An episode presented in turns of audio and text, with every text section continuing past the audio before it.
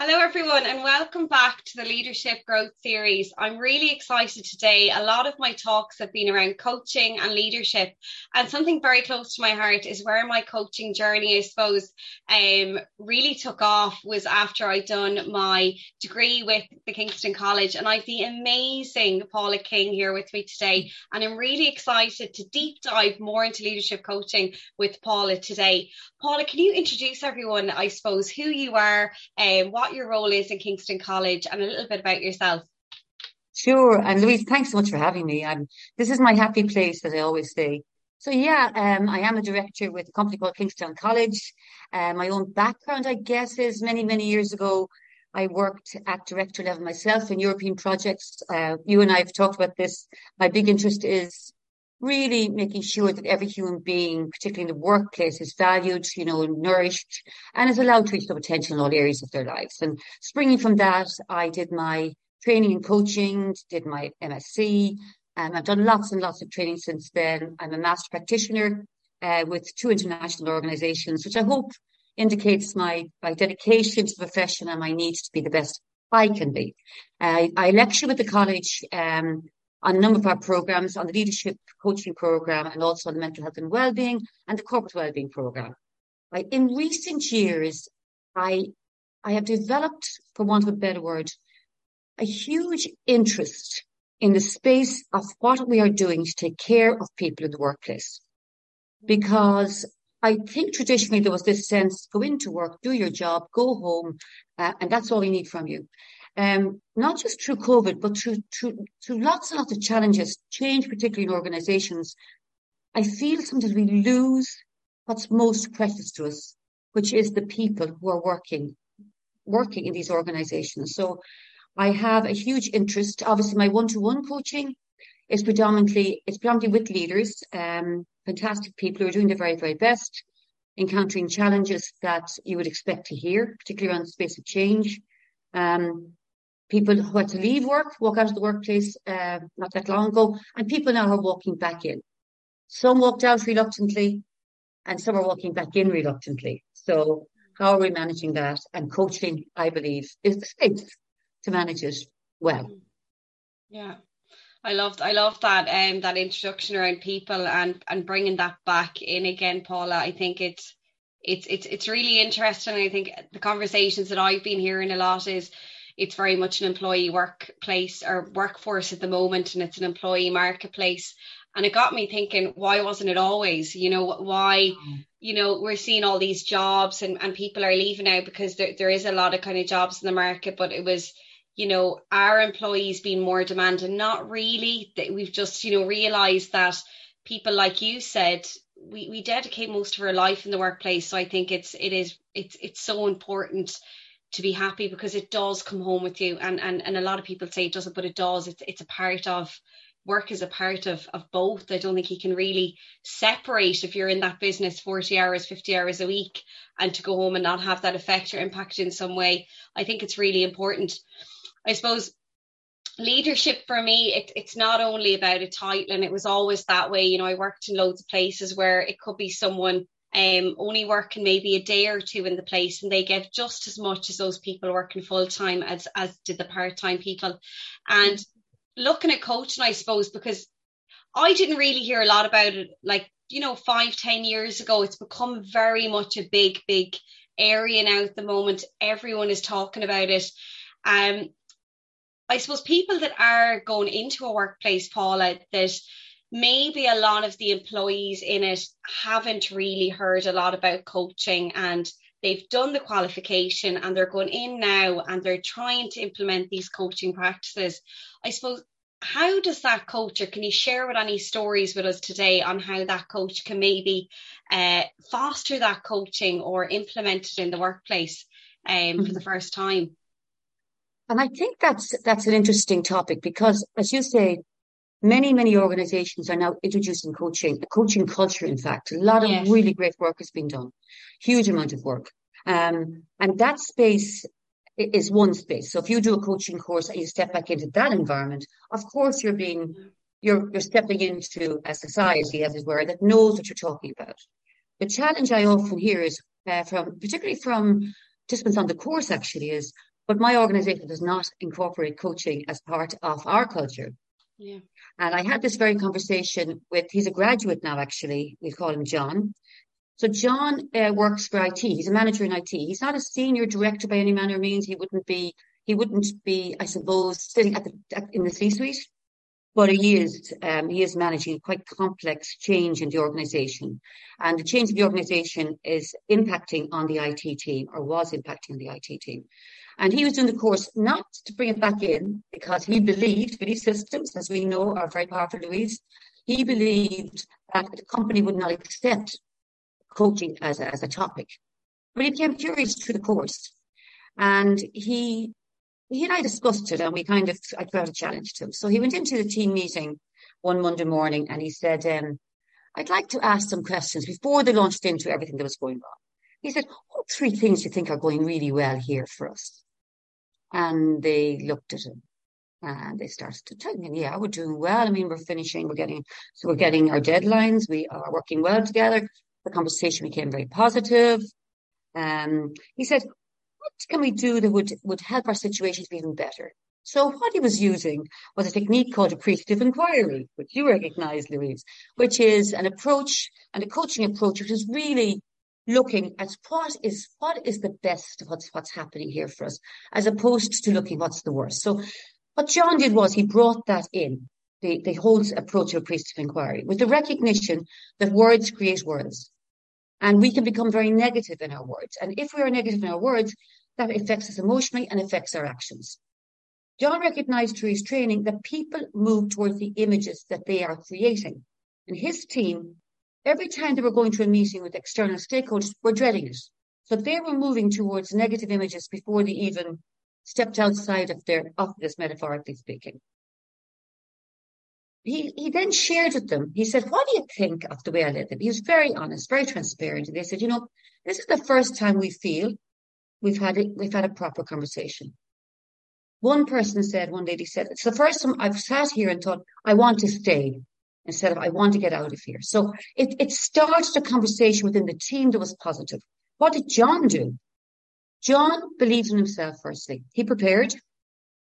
He went in with his belief system that coaching does, is, is a valuable approach. He was transparent in what he did and he shared with the team. And from then on, they gently started to bring in other tools and techniques. So what John did was within an organization and a culture, that did not embrace necessarily coaching. He brought it in and create, courage is one of the primary gifts the leader can bring. And they be, began to be curious, the organization itself. One of the directors began to get very curious what was happening.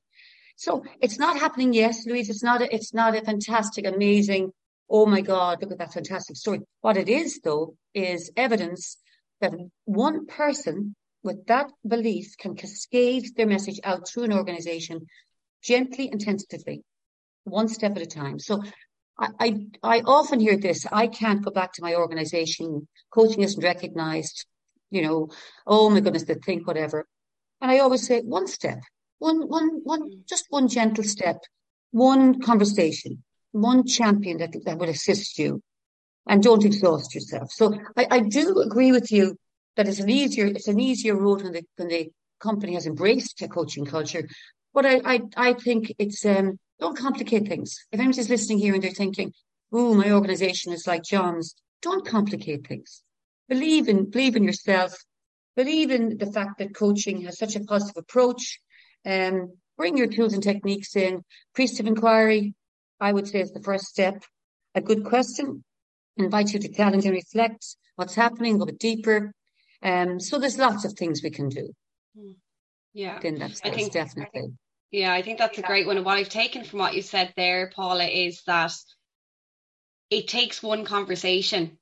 And I think, I yeah, it takes one conversation. Yes. And I think that really stood out at me because I think, you know, we have loads of tools that we can use in coaching and um, that we can go back and reference and implement. But I think it is just that one conversation, like you said Absolutely. there. Yeah. And as you said, um, words change worlds. So changing changing that language, and it's almost like when I started doing coaching, it's almost like learning a new language You know, it really is. It's it's actually learning a new language and it's learning to phrase things in a way that maybe we wouldn't thought of phrasing them in that way before. Um and and you know and really thinking more strategic on, you know, what's the what do we want the outcome of it? Because I think for most of us it's a bit like driving a car. When we start driving a car, we're so conscious of checking the mirrors and, you know, we're looking around and and we, you know, oh, we better, we better get the car into gear. It'll conk out, you know, in traffic. And, you know, we get into the car now to drive it and we don't even think, we just do it instinctively. And I think when we're talking, instinctively we talk without actually thinking of the words coming out of our mouth and the impact they have. And I think what's really powerful about coaching and, and, and really looking at the words is that what I took out of it, and, and, I, and I think some people I've spoken to have taken out of it, is that if I really think about what it is I'm going to say, it can really impact mm. that person with the people around me. And I think if, if yes. that's something that we can take from doing coaching or or implementing coaching, I think it's quite powerful because you know, we, we, probably don't really think as much about what, what comes out of our mouth because again, it's second nature to us now, a bit like we're starting to drive the car, you know? That is so true. And I think that's where coaching is fabulous because we listen. And when we hear somebody create, maybe speaking about something in a negative way, we understand the impact on that person emotionally. And that's the reason we ask questions like, is there another way to look at that? Could you reframe that? Simple little questions to assist a person to think of what they're saying. Yeah. Sure, absolutely. Yeah. Um, so I, I I'm hearing a lot at the moment um, about empathy in leadership, and um, I think it's fantastic. I suppose I want to flip empathy on its head a little bit, and I always look at things from, from different perspectives because I I've been in work environments where my empathy has been an overdrive, and I've I became aware of that, and I became quite burnt out at times because I I let that nearly take over me a little bit. And self regulation, I find in, in leadership isn't really looked at a lot, I find. So we look at, at empathy and we look at, you know, are we, you know, empathizing with people? But I just find, found myself on my own journey that, that self regulation and awareness isn't really spoken about a lot in leadership roles or for management teams um, is having an awareness around that of yourself, but also how you give that out to others. Can you share any story, I suppose, with people listening in today of something that you feel um, really touches on that a little bit? I so understand where you're coming from. I so understand. And it's interesting, actually, even the space of coaching. Um, if you think about it, if a person going to become a coach, I've never, I've never met a, co- a coach and said to them, do you like people? They go, oh, I don't like people, Paula, but I want to become a coach. That's never happened, Louise, and never will yeah, happen. Yeah. So yeah. then it follows that a lot of people who are attracted to coaching are, are people with great empathy. Yes. Also, the, the, some of our most fantastic leaders are very empathic people. So uh, that sounds great. And I've been doing a lot of talks recently, exactly uh, uh, based on your curiosity, paradox of empathy. Yes. Exactly based on your curiosity. Um, and I will talk a bit about, about the link to, to, to that and burnout in a few moments. And I, I, I will share a story with you there. But we, if anybody is listening and they're particularly interested in the space of empathy, I would draw their attention to a man called Batson first. Um, and he did some work with a neuroscientist in the University of Chicago. Um, so we, we talk about empathy, but we don't really know what's going on in the brain. We, we, we've sensed, you know, we ask what empathy is. We ask a person, they go, oh, it's get stepping in somebody else's shoes or it's understanding what somebody else is thinking. But as Batson would say, how do you really understand what somebody else is thinking? That's not really, that mm. doesn't really make a lot of sense. We might, we might have, we might have some intuition. We might have some knowledge of the person. But this, in, in this, in this experiment that they did, they, um, they studied the neuropaths, what was happening and the, the experiment itself was they invited people to watch a pain, uh, people going through a painful procedure. So you and I are watching it and this person is going, these people are going through a pain, pain procedure, as maybe if you're in the workplace and somebody's going through hurt and pain. And one group is asked to imagine self. So you're the person, you're imagining self, you're, you know, you're watching it and you're imagining self. And the other group is asked to imagine others. So now imagine what the other people are feeling. So one is in, in inside and the other is outside. Um, and the impact, of course, what happens when people are imagining self. You could imagine they they were they were very distressed. They became very distressed, very upset.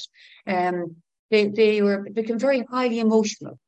The people who were imagining uh, imagining others became they became more um, emotionally aware of what the other person was feeling. But this is really important because then there's another one, another another uh, study done by a man called Paul Ekman. Now, Yes, again, if anybody's interested in listening to this, these are two really good studies around empathy to help us to cognitively understand empathy. So Ekman studied empathy from three three spaces. So the first was cognitive empathy. So cognitive empathy is, you know, Louise, when somebody says, "Oh God, I do, I know how you're feeling, I know how you're feeling," and mostly that's what we're saying. It's cognitive. It's it's from it's just we just know. And we can appear quite cold if we use cognitive empathy. Um, I read one book, which I'm hesitant to say, but anyway, torturers have cognitive empathy, bullies have cognitive empathy, as you can imagine. It's not going anywhere else.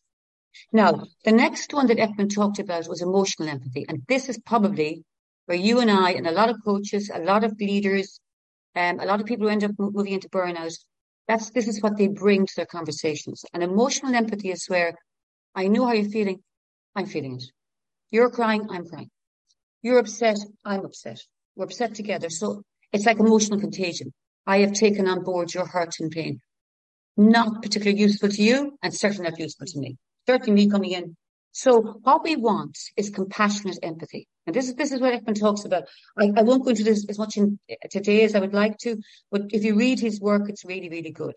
So compassionate empathy is bringing, is bringing the two other elements, emotional and and cognitive in. So I, I, know I know how you feel. If you do, if you feel you do, I felt it. If you have, um, and and you know I understand. So I wonder what you can do about it.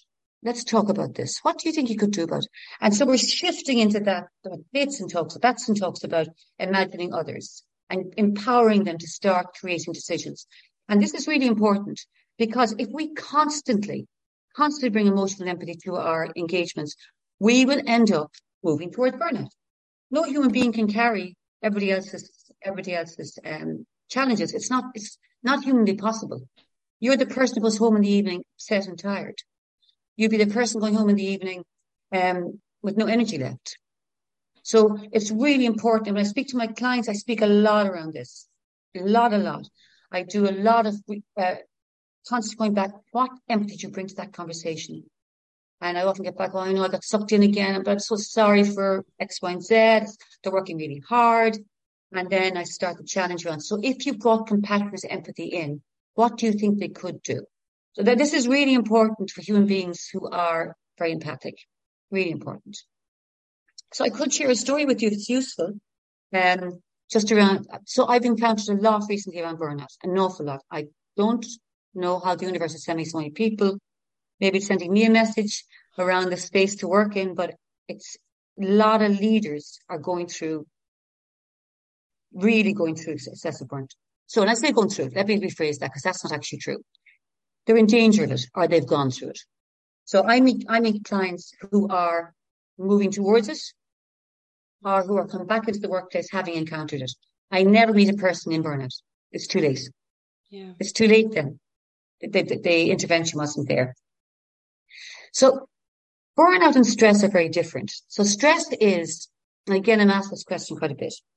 Stress is when we have too much of everything. We have too much work. We have too much going on. Um, we have too much pulls in our times. Burnout is when stress becomes elevated to a space we can't handle it. So burnout is not enough. It's the space where you're depleted of energy. You there's a mental distance from you and your workplace. Your professional, your professionalism is, is, is, is actually impacted on. What organization in the wide world, Louise, would want their talented people to go into burnout? What organization? It makes no sense. Mm. So I have a client, we call her Jessica, a senior leader, high achiever all her life, and um, was promoted into a, a position in a, a multinational actually. And she ended up reporting to two directors. Now, there's no unkindness in this story from the director's point of view, but the two directors were in two totally different portfolios. And my client reported to them. So the pulls in her time were excessive. And my client had never learned to say the word help ever because she's a high achiever. And she was able to do it. No problem. I can do it. I can do it. I can do it until the day she couldn't anymore. Nobody thought to question the fact that this talented person no longer seemed to be coming into the workplace energetic. Nobody thought to question the fact that at meetings, she was quite distant. At meetings, sometimes she was asked a question and she, she obviously was not in the room. Nobody thought to ask the question, what is the reason this talented person's workload or work um, is, is going down? Nobody asked the question until the day she could not keep going any longer. I collapsed in the workplace and went, had to be taken to hospital where she was exhausted, totally exhausted. She hadn't been sleeping. So she was exhausted. All the signs were there, but we're not trained in them. We're not trained in the signs. So my client ended up in burnout. And now this is serious. So burnout is not recognized as a medical term. term. This is another interesting one. Mm. Who uh, the World Health Organization looked at it and started um, exploring should it be um, a medical term, but they then said they called it an occupational phenomenon. An occupational phenomenon. I mean, really. So it's not recognized as a, as a medical, in a medical sense, but it's recognized as an occupational phenomenon. I mean, you and I probably would have a lot of deep conversations on that one, Louise. Yeah. So eventually, my client began, I, I met her uh, after this, actually. She um, began to, she, she's on med- she was on medication, uh, but she decided she'd go back into the workplace.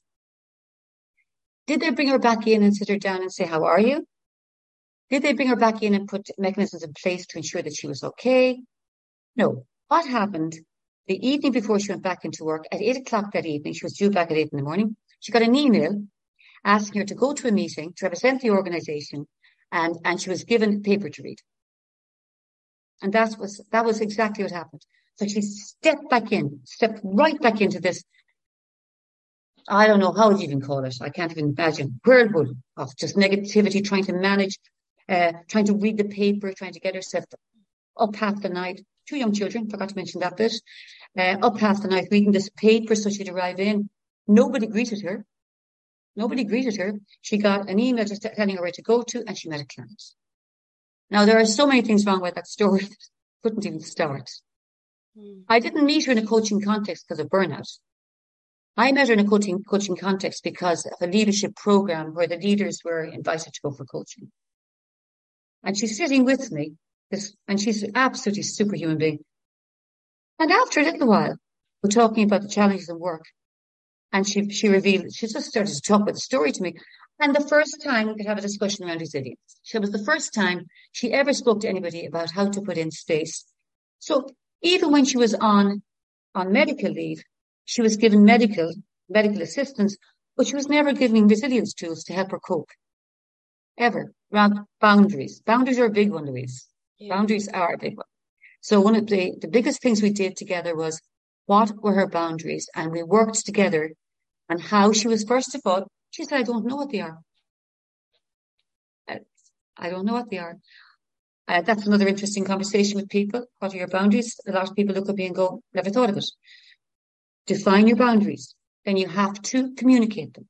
Say, look, this is, I've thought about this and keep it simple because a lot of us go, I'm sorry. I know this, probably like to speak to me at I'm really sorry. Keep it simple. Don't explain.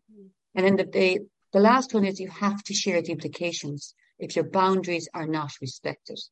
So some, some thoughts there, just throwing them out. I don't know what, where your thoughts are yourself as you're listening, Louise, but yeah. it's a very serious, it's not, it's not, um, burnout should not be happening to our talented people. Mm. Yeah. Yeah, a lot a lot of thoughts are, are coming up in that. And I think for anyone listening that is in the workplace, I would be asking myself as an organization, as you touched on there, what do we have? What what conversations are we having?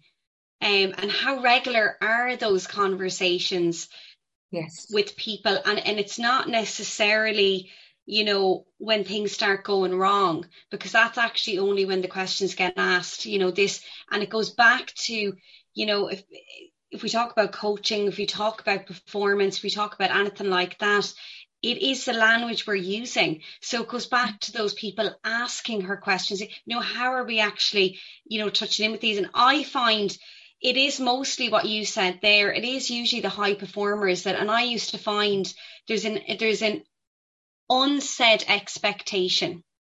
So there's an unheard expectation where they're fine. They they always get the stuff done. We'll give them more work. Sure, they're well able. They're well able. And you would hear this. I would hear this a lot uh, from other managers, and you know they mightn't say it, but you nearly go that high performing. And then what you end up seeing is what you said. There is things start slipping, and then they start giving them they, they start going quite hard down on them when things start oh, slipping. Yeah. I find oh, yeah. they go very hard on them because they have them on such a pedestal that you know the expectation is is that they always get the work done. So now, yeah. you know, th- there's no room for that error, I find. And it's actually a lot harder for those people to ask for help because there, there's that invisible expectation that you are the star performer. And it's harder if you're the type of employee that maybe makes mistakes mm-hmm. on, you know, a regular ish, bit, or you've made mistakes and you've kind of pushed past that point where you don't have this almost this this view of you know I am that star performer. I think it's actually harder for those people, you know. Um, and and I do think there's not enough conversations around that at all. And even coming back into the workplace, how do we actually? And I think a lot of people, it's avoidance. It's I don't really want to talk about it because I don't really know where the conversation is going to go. So mm. We're going to let Mary, Bob, or whoever come in. We'll just give them the work. We'll pretend you know, and and go on as such because it, it's maybe uncomfortable for them. Um, but, but, we really need to be looking at that as well. And it's it's interesting you said that. So I, if I was listening to this, and if I was in in those in an organisation at director, whatever level that is, mm-hmm. um, really look at do we have something like that in place, and if not, why not? You know exactly exactly yeah. and that's the reason i think for the college that we designed the corporate well-being coaching mm. course because it's not around um, assisting a person who's gone through mental health challenges it's around how do we stop that happening mm. how do we create the di- i love what you said there how do we create the dialogues because very often yeah. that's what that's what's not happening yeah. nobody said jessica how are you feeling nobody which is she was walking into rooms she told me and she couldn't remember what she was doing there, whether it was on Zoom or if it was she she she kept she kept zoning out. She at one point she thought she was having a uh, brain tumor. She actually thought there was something radically wrong with her physically. Just couldn't cope, mm. and nobody nobody thought to say, "How are you?" Yeah. So just simple few words like, "How are you really?" Do you want to talk? Yeah. And that's sometimes that's all we need. Somebody to and it's said, "Not great." You know, just not great at the moment. Just that human human dialogue. We're all human beings. We all have days where we're nobody in the world gets up every single pot, pot and says, Yay, every day. We all have days where you go, Oh jeez, oh God, I'm tired today. We all do. And for somebody to say, Are you okay? it means an awful lot to us. Yeah, yeah, definitely. It'd, it'd be great if there was if that was hanging above every workplace uh entrance or exit. When was the last you? time you said, How are you today? When was the oh, last time, just hanging up, when was the last time you said, How are you today to someone in, in that in that building? You know, I just think it'd be it'd be amazing. And equally, you know, if there are people listening mm. and they think, I'm just not trained, I don't feel comfortable. Yeah. There's so many fantastic. The WHO, the, the World Health Organization website is great. Uh, Mental Health Ireland, Mental Health Europe are amazing, amazing. So if you're somebody who's listening and if you're struggling, um, if you're thinking, gosh, I, I, I think I'm in a space, you can go on these websites. Or if you are somebody who thinks, I think I have a member of my team is a little bit uh, under energized, these websites will help you to have the conversation. Yeah. You know, even if you've nobody you can go to in the organization itself. So never, ever, ever feel you're on your own. I think that's a really important message today for us, for you and I, for anybody listening. Never feel you're on your own the word help is not is not a, a word to be ashamed of. Mm. It's the word to be proud of. If you're brave enough to put your hand up and say, Jesus, help. I just, today is one of those days I need to talk. Be brave and do it. And remember, there's so many resources. If you, if you feel, if somebody feels that listening to, to us today, Louise, I can't go and talk to X, Y, and Z, you know what? Even reach out to somebody like myself and I'll always be able to help in some way. So my point is we don't want anybody ever sitting in a room on their own going, I don't know where to find help. Yeah, yeah, yeah, definitely. Yeah. And I think there is loads of resources there, but again, reach out, reach out to people and it's, it's, yeah. it's nothing to be embarrassed about. And I think sometimes in, in your own workplace, it's something that it can be hard. It can be hard to ask for that help. And we're great at helping others, but we're, you know, mm. we're not so great at, at, at, asking for that help ourselves. And, and I think, you know, that's, that's something I see a lot as well. And um, mm. so I think definitely ask for that if you can't within that, but go outside of that and, and check out mm-hmm. those resources there. And, and I'll pop a couple of them up underneath this podcast oh, so people can Thanks tap into those links as well, Paula. And um, definitely. Yeah. Um, so we were talking a little bit, which leads us quite nicely into the, into the next question, um, which which led kind of we were talking a little bit around burnout, a little bit around empathy and overdrive, a little bit around kind of what happens in the workplace. Um, I suppose there's many tools in coaching that we can use. Um, if, if we do coaching, if we practice coaching, if we do that degree program, um, using the PERMA model um, in coaching, can you explain to people what that is um, that have maybe heard about it or they've maybe done the course and they're kind of going, right, if situation coming up in work, how do I now use that um, PERMA model with somebody that needs that little bit of support in the workplace that's feeling overwhelmed? Mm-hmm. Yeah, PERMA is brilliant. And I think for anybody listening again who hasn't hasn't uh, read anything about uh, Martin Seligman's work, as you and I know we love him, um, I would definitely draw their attention to it and go online and um, and there's some good YouTubes where he talks about it because obviously he's the creator. And again, with positive psychology, um, I, I, don't know if you do as well, Louise. I like the VIA, the Value Indicator Assessment. So just that people who are listening know there are some great free resources under the positive psychology banner as well. And um, Martin Seligman himself would would really, um, I suppose, have great faith in the PERMA model because of the humanity of it and the research behind it. And before I even launch into what it is, it's to remind anybody listening, this is scientifically researched because sometimes we talk about positivity and we talk about um, happiness we talk about fulfillment. People can turn off and go, ah, geez. But when we talk about science, people can go, oh, okay. It's, it's, so this is scientifically proven for anybody who's listening going, what? So the PERMA model is P is for positive emotions. I go back over them. Is for engagement or relationships. M for meaning and A for accomplishment. So positive emotions. If you think about everything we're talking about here, burnout, stress, um, work overload, boundaries. None of that, if they're impacted on negatively, will lead to positive emotions. And we do not operate to our best if we do not have positive emotions. So for an organization to say, we don't care if all our all our employees are coming in stressed and unhappy, as long as do their work, they'll do their work, but they'll do this level. Positive emotions brings us to this level. So if you were coaching somebody in the workplace, the dialogue is around where are you at your most, I wouldn't even use the word happy, maybe you're most satisfied, where you feel, where you feel, um, that this is the right space for you. What gives you positive emotions? And people answer that in loads of different ways. People say, well, my family, not with my family, could be either way, uh, walking in nature, and then encouraging the person to put in place a little action plan where that's what they're going to do. So going back to, I mentioned one client I had another client who went through the exact same thing, but hadn't got into burnout and who was not doing anything uh, for themselves. And one of our, our coaching sessions was very simplistic in some ways it might appear, but we focused totally on positive emotions. How she could revisit them because they weren't in her life. That's really important. The space of engagement. And again, I think we've all been there where you're doing something. I come to you, Louise, and I go, what it's two hours later, you go, I didn't realize I was so engrossed. And I, was really enjoying myself.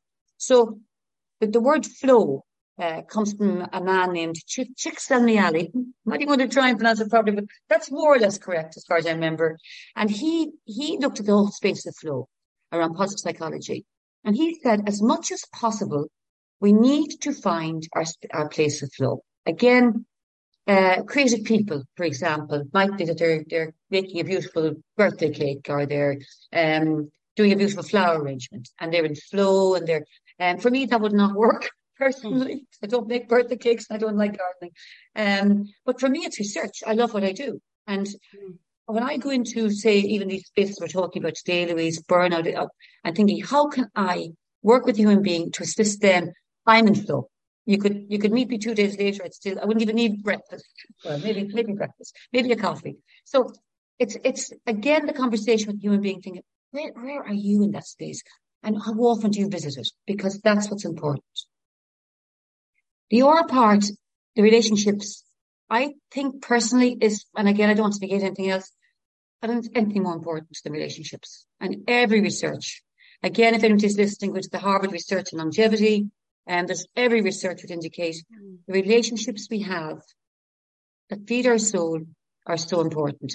And going back to the space of appreciative inquiry, for example, in appreciative inquiry, we have a terminology that uh, we focus, what we focus on grows because it's focusing our attention. There's a beautiful religious, well not religious, spiritual actually, from Deepak Chopra, you may have heard of him, in one of his books, where he talks about what we focus on is growing and developing in our lives.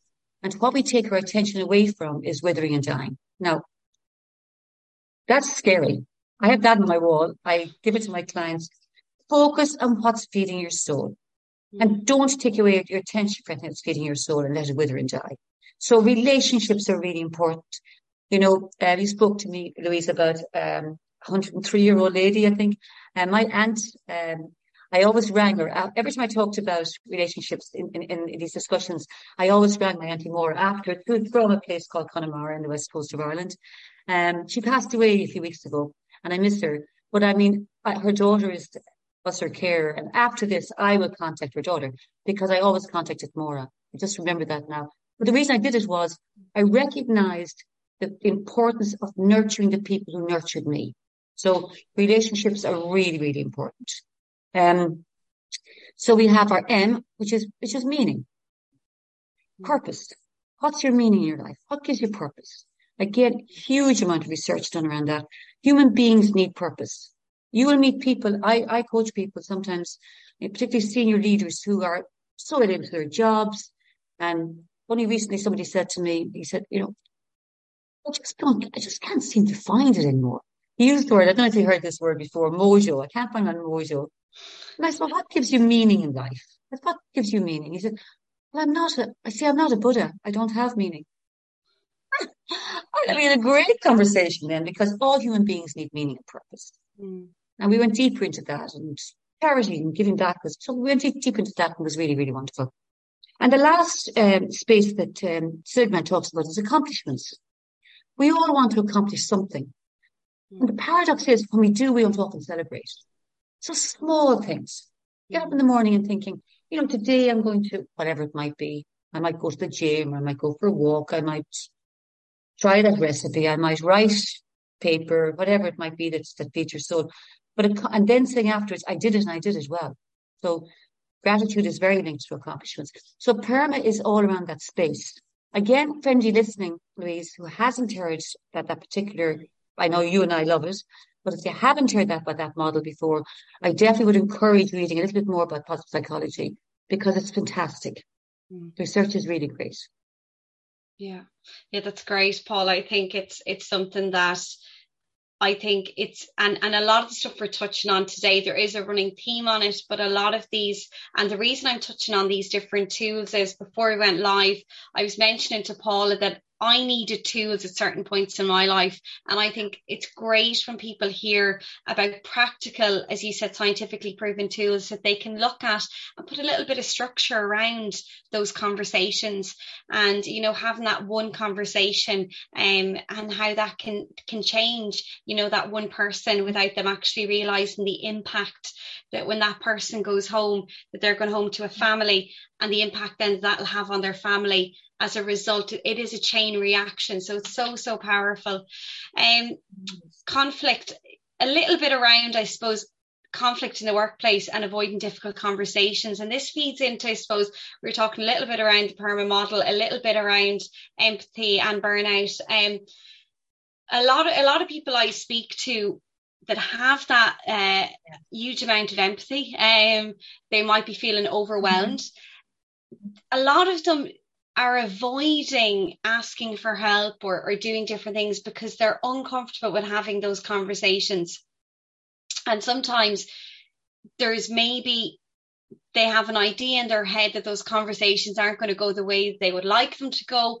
It's an uncertainty because maybe they're not used to asking or having those um, conversations where they feel maybe the person, the recipient, isn't going to maybe enjoy what they're about to deliver.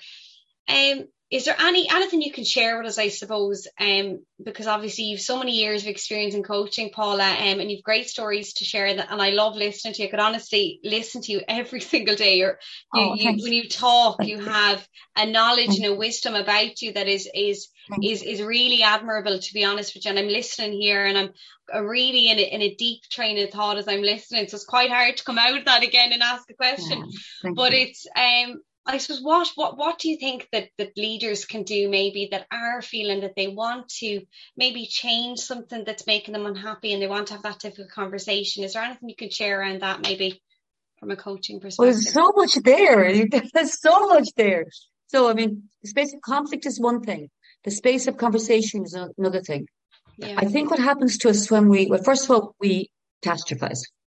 Yes. We catastrophize. And again, if you think about the appreciative inquiry, we move towards the images we're creating. So I'm sitting here thinking I've got a difficult conversation tomorrow with Jim, we'll say. And then, and then I'm visualizing what Jim is, how Jim is going to react. Then I'm visualizing getting angry. Then I'm visualizing, oh my God, we never talk again. So I'm, I'm catastrophizing. I'm, I'm, fortune, I'm a fortune teller now. I don't know how he's going to react. So the first thing to do is to, is to train yourself, to train the brain. Um, obviously, the space of neuroscience is really interesting again. We can create new neural paths in our brain. We didn't know that before. We always thought they were a bit of like a computer. So it's thinking, it's it's remembering how the brain is is is developed, has developed. It's remembering that the primitive brain came first, the fight or flight, that that primitive brain, because that's how we survived. How else would we survive? And then the amygdala, the the, the emotional brain came next. And we, we hear this terminology, the um the amygdala hijack. And that's what happens to us. So we're, we're visualizing having a conversation and we're getting ourselves all upset and we, we've no tools and techniques to help us. And we've now no way are we going. To, I mean, I am not going to go to the gym tomorrow morning. You know it and I know it. So I'm too upset already at him being so angry with me walking away. So I've, I've had the whole conversation. I've, I've been, I'm a fortune teller. So it, it's, it's going back to how the brain is working and, and engaging the, the neocortex, the intelligent brain, to move away from this hijack and but simple techniques are so useful. So ABC is fantastic. So I'm sitting here and thinking, oh God, I'm really upset now because I've got this conversation with Jim. Acknowledging it. A, acknowledging it. Because acknowledging it is bringing the, bringing the intelligent brain in. It's, it's beginning to look at this emotion and going, I am feeling like that. And even visualizing if you're a visual person, whatever, see, hear and feel. Then thinking, the next thing is is the B. I'm feeling this way because, just simple sentence. I'm feeling this way because I value Jim's opinion of me. I feel this way because Jim may, now think I'm a weak, vulnerable person. I feel this way because I might hurt you. I feel this way because um, Jim has no idea what this conversation is going to be about. Writing it down. And then the final, what am I going to do? I choose. So I choose to, I choose to believe that Jim is a good person. And between us, we're going to work this out. I choose to believe. I choose to remember my friendship with Jim. I choose to expect Jim to be a, a, a, an authentic human being or an so a human being with integrity. That's a really good one. Visualizing a conflictual conversation. And you and I both know the CIA is fantastic. We love that. Coaches, we love it. We tell our clients to join the CIA all the time. Mm. So sitting down quietly and thinking, what can I control here? I can control how I contribute to this conversation. I can control that. What can I influence? Well, perhaps I could speak to somebody before I went to that meeting. Yeah, maybe I could do something like that. What do I have to accept? I have to accept that perhaps this will upset Jim. And I have to be prepared to handle this with, with, um, sensitivity. So little tools, ABC, small tools can help us to stop catastrophizing and move into a space where we bring the neo- neocortex with us into a meeting and, and be brave. Yeah. Yeah. That's fantastic. And I'm going to pop these links at the bottom of this um, podcast, yeah, like the PERMA model, the CIA model, and, and different yeah. things like that. So people can, when they're listening, they can maybe pause and they can go back and, and maybe write some of these things down. And I think, you know, even two or three of the tools and see how they can structure those conversations in their daily you know those daily yeah. conversations that we have to really to really put that into practice a little bit to, to help them um, on their journey and it doesn't matter if you know it doesn't matter where you are in your journey you could be super happy in work if if changing or having one of those conversations yeah. um will absolutely. help someone else it'll it'll really absolutely support. yeah absolutely definitely. yeah and don't forget in conflicts as well it's switching perspectives is a huge one louise you know yeah. looking at something from another, another person's perspective again helps us to bring the neocortex into play. Absolutely. Yeah. yeah. And I think definitely writing, writing them down, I think, which is really powerful as well. I think writing oh, down it, it, it slows the brain. It's it, it putting that pen to paper and it can it can really bring that reflective piece I think you spoke about there that you know that perspective um, and, it, and it gets us out of our own head as well, which I think is is really important and it's it's it's a great one to use. Um, we've gone over time, and, and honestly, oh. I could I could I could totally stay on this. Um, it's it's been fantastic. One final question I'm going to ask is, I suppose, as a leader, as a coach, um, what do you think um, today in the world, if there was three things you could pick, soft skills based that you would love for a leader to have, what would those three things be? I suppose we we can definitely say courage and humility. We can definitely say that. Um, we can definitely say integrity and we can definitely say being present. So we can say all of those wonderful things. But in my opinion, mm. the most important gift any leader, any leader is listening to this, this is why I believe deeply, is compassion. Compassion for themselves and compassion for others. Because that's what's needed now in the workplace. It's compassion. So of all this, this, call it, what I call it a soft skill, I suppose we would because it's not IT or whatever, but compassion. Yeah. You know, and being, being self compassion is equally important for leaders. It's, it's a challenging time. Yeah. It is a challenging time. Some leaders are saying to young moms, get back into the workplace, knowing that they're going to have to travel for an hour, an hour and a half, knowing that, but still having to do it. They're having these conversations that we're talking about, you. So they have to be self compassionate and then also compassionate towards others. Definitely. Yeah. Yeah. Thank you so much, Paula. It has been amazing having you on. Um, we touched on so many different things. I'll have the links to the bottom. Um, it's been fantastic, and I've really, really enjoyed. You did write a book, and I just want to say that the ver because we've come to the end. Will you give a shout out what your book is for anyone that wants to maybe, you know, you said it was a textbook about coaching and about all of the tools and stuff. And a lot of the tools we talked about today will be in that as well. What's the book, Paul, and where can people get it? So thank you. Thank you. So the book is called Becoming a Master Coach. And I mm-hmm. wrote it for obviously for for um as I call young coaches. I wrote it for people who are in the coaching journey for a long time. And I wrote it for HR and leaders who'd like just to dip into a book and learn some coaching tools and techniques. So it is quite big, as you commented. Um, there's lots and lots in it. I hope people will find it useful. Um, lots of reference materials. Uh, we tip on everything we're talking about today, positive psychology, conflict mm-hmm. coaching, team coaching, career coaching. So lots there. Yeah. So I yeah. hope anybody who's listening, hope they enjoy it. If they do buy it, it's on Amazon. Brilliant. Okay, so it's on Amazon. Definitely check it out. There's a good bit in there, but I think it's a great one as a reference and as a guide, and something you could even do with your team as a team huddle. You know, talking about different ones, even at the beginning of the day or the beginning of the week, um, as a talking point to get those conversations going. So thank you so much, Paula. I really appreciated your time today. Thank you. Thanks, Louise. Keep shining your light. Thank you. Thank you so Thank much. You.